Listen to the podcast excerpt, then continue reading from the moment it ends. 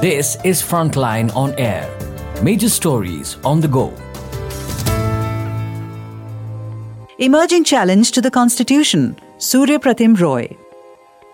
In 2023, voices demanding a new constitution grew louder, bolder, fueled by the need for consolidation of power at the centre.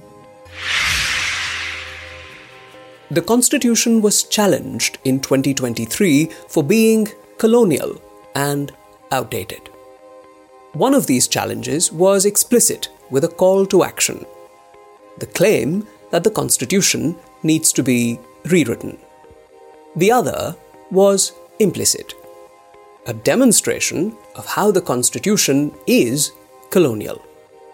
If the Constitution is colonial and or, or past its expiry date, then were all the Citizenship Amendment Act protesters misguided when they used the preamble to protest? One cannot also help but ask where does the controversy around Article 370 fit into this? A brief opinion piece in Mint by Bibek Debroy, member of the Prime Minister's Economic Advisory Council, became a talking point on whether India needs a new constitution relying on a study by the legal scholars Thomas Ginsburg, Zachary Elkins, and James Melton that compared the endurance of world constitutions since 1789, Debroy argues that the average lifespan of a constitution is 17 years, and the Indian constitution is 73 years old. He states unequivocally that, quote, amendments won't do there is a need to go back to the drawing board and start from first principles. We, the people, have to give ourselves a new constitution. Unquote. As to what is wrong with the constitution, he argues that it is colonial, based on the Government of India Act 1935. There follows a long list of rhetorical questions that indicate which provisions need to go when this rewriting process starts. Among them are judicial appointments, the jurisdiction of high courts, electoral reform and the Rajya Sabha, special laws including Article 370, and the reorganization of states. The aim behind these suggestions is to facilitate central executive efficiency, governance involving law and order, and swift dispute resolution. On the point of law and order, partial praise is given to, quote, the three recent bills on the criminal side Given that the items listed have been direct targets of the current government, it is safe to read this as an indicative list of changes the government will introduce in future.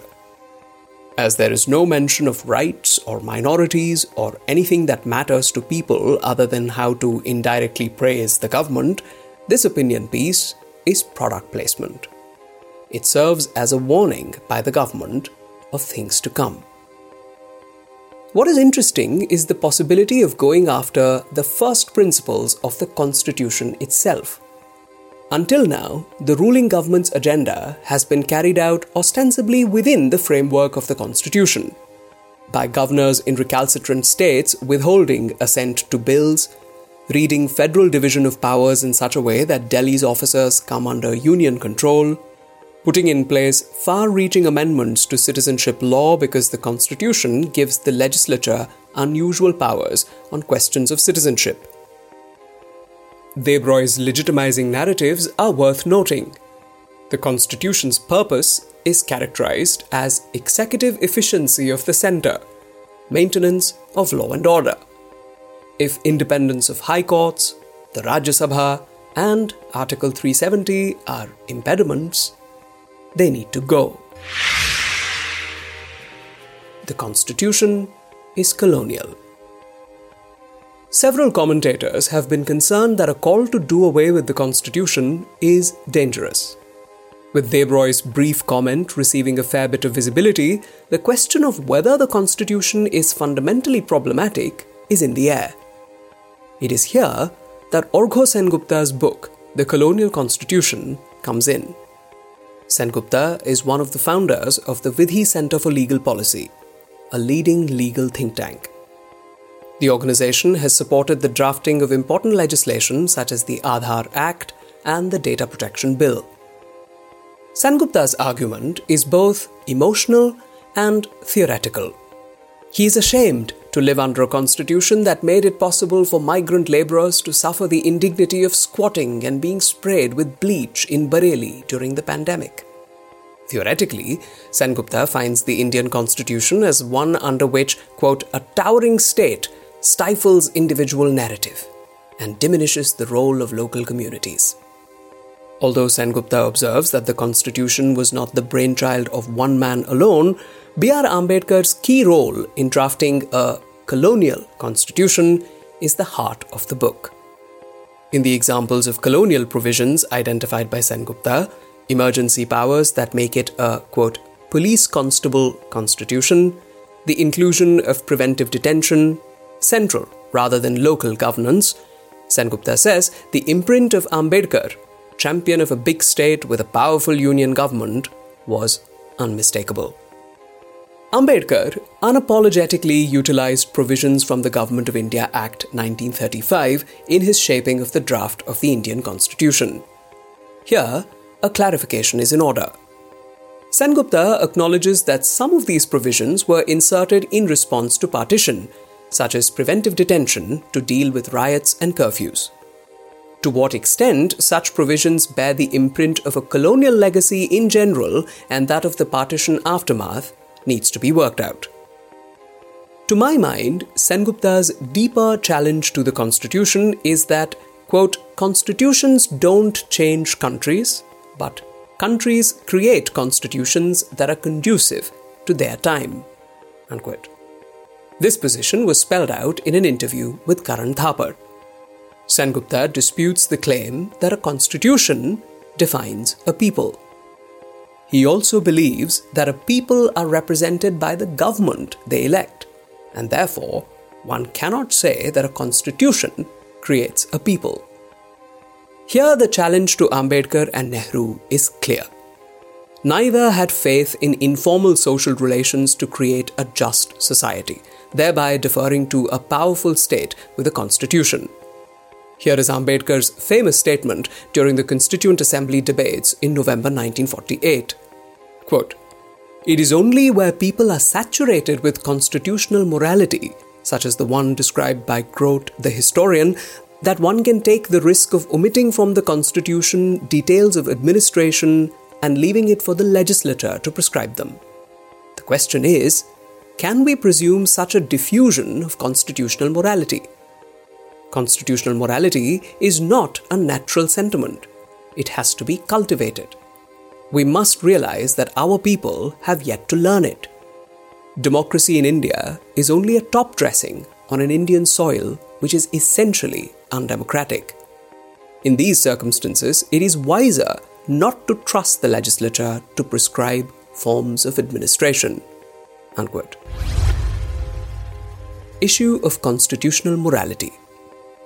Sengupta's position that the people of India can be identified with the government they elect does not address the issue of constitutional morality that was on Ambedkar's mind, and does not address Ambedkar's view that the constitution safeguards against the tyranny and discrimination of the majority. It is a particular theoretical position where all politics can be collapsed into a social contract of equals and negates any nuanced consideration of how democracy works or can be distorted. For instance, it does not account for campaign finance or the rules around it, or the independence of institutions such as the Election Commission. It is also the polar opposite of the basic structure doctrine laid down by the Supreme Court that sought to protect parts of the Constitution, such as fundamental rights, from legislative amendment. This position also explains why the judiciary does not feature in Sengupta's account of the origins of the Constitution. Legal historians and sociologists have argued that it was through cases from the periphery that the Indian Constitution was formed in its initial years, and through creative judicial interpretation that the substance of equality and non discrimination were carved out. What appears to be common to both Debroy and Sengupta is the assumption that the point of the constitution is to facilitate the government elected by the people. This is done in three ways. The first is characterizing everything problematic with the constitution as colonial. The word colonial implies that the text is not really Indian, it is not ours. It is an imposition and a relic from another time. In contrast, anything that is ours should be accepted. This line of argumentation whitewashes the dominant role of partition and communal conflict in shaping the indigenous ours. There is scholarship on how the current Indian constitution comprises two constitutions a liberal constitution envisaged by the framers and a divisive constitution shaped by partition. Several provisions of the constitution facilitate communal divisiveness both through silence and through inclusion. One prominent example is a notwithstanding clause on citizenship. After partition, members of the Constituent Assembly brought in ethnicity and religion based ideas of citizenship which were too difficult to deal with in arriving at a consensus. And Ambedkar deferred this decision to the legislature. This allowed legislation, both colonial legislation, the Foreigners Act 1946, and the Citizenship Act and its amendments, to take Indian citizenship down a murky, exclusionary route. The other example is the provision on cow slaughter. Although placed within the seemingly harmless directive principles, it was mobilized in states where the Hindu Mahasabha was strong. As Ian Copland, Professor Emeritus History, Monash University, Australia, has argued, the inclusion of the provision on cow slaughter was the first substantial victory of the nascent Hindu right. Downplaying the unequal bargaining power of the Hindu right in an origin story of the constitution, and not identifying the salience of divisive communalism renders Sengupta's account problematic. Sengupta argues that the Hindu Mahasabha was a fringe player when the constitution was being drafted but there are accounts that dispute this and point out ways in which Hindutva ideology and resources permeated representative bodies in general. The second challenge posed by Sengupta and discussed earlier is the colonial basis for a towering centre. The current government has expressed fidelity to one nation, one election, one nation, one tax, one nation, one ration card, Centre state relations formed the basis for most of the changes brought about by the current government and the items on Debroy's list. This makes sense given the reconfiguration of political power away from two decades of coalition governments to a single party government at the centre since the 2014 election. To seek mobilization of a pan India majority community under a constructed Hindu identity is the core basis for the current government's power. It may be asked is this because we have a colonial constitution? As Sengupta points out, Ambedkar pushed for a strong centre. This is contrary to the Gandhian alternative of decentralized government based on village panchayats. There is evidence to suggest that Nehru and Ambedkar were in favour of central power to divert power away from the princely states. The origins of Akhand Hindustan was the mobilization of Hindu princes at the provincial level through voluntary associations such as the Vedic Council, the Arya Raj Sabha, and the Arya Vidya Sabha, which sought to find good governance practices in ancient Hindu ethics. Shift in debates on federalism. Coupled with the construction of homogenized communities for electoral purposes, debates on federalism shifted from minority protection to contests over sovereignty. It is in this context that Ambedkar wanted the constitution to discard the village and adopt the individual as its unit.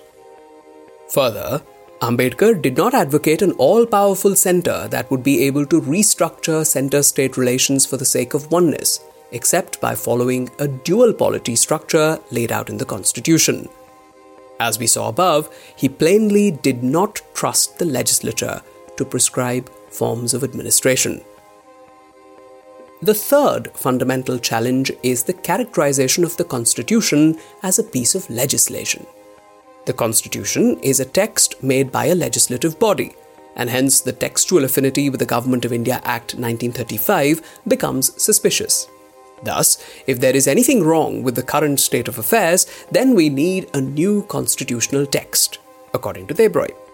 If there is any unsavory aspect of political life, such as the indignity suffered by migrants at the hands of state officials, then the founding document is to blame. according to Sengupta. If there is something deeply problematic about the Constitution, then the only solution would be to legislate again.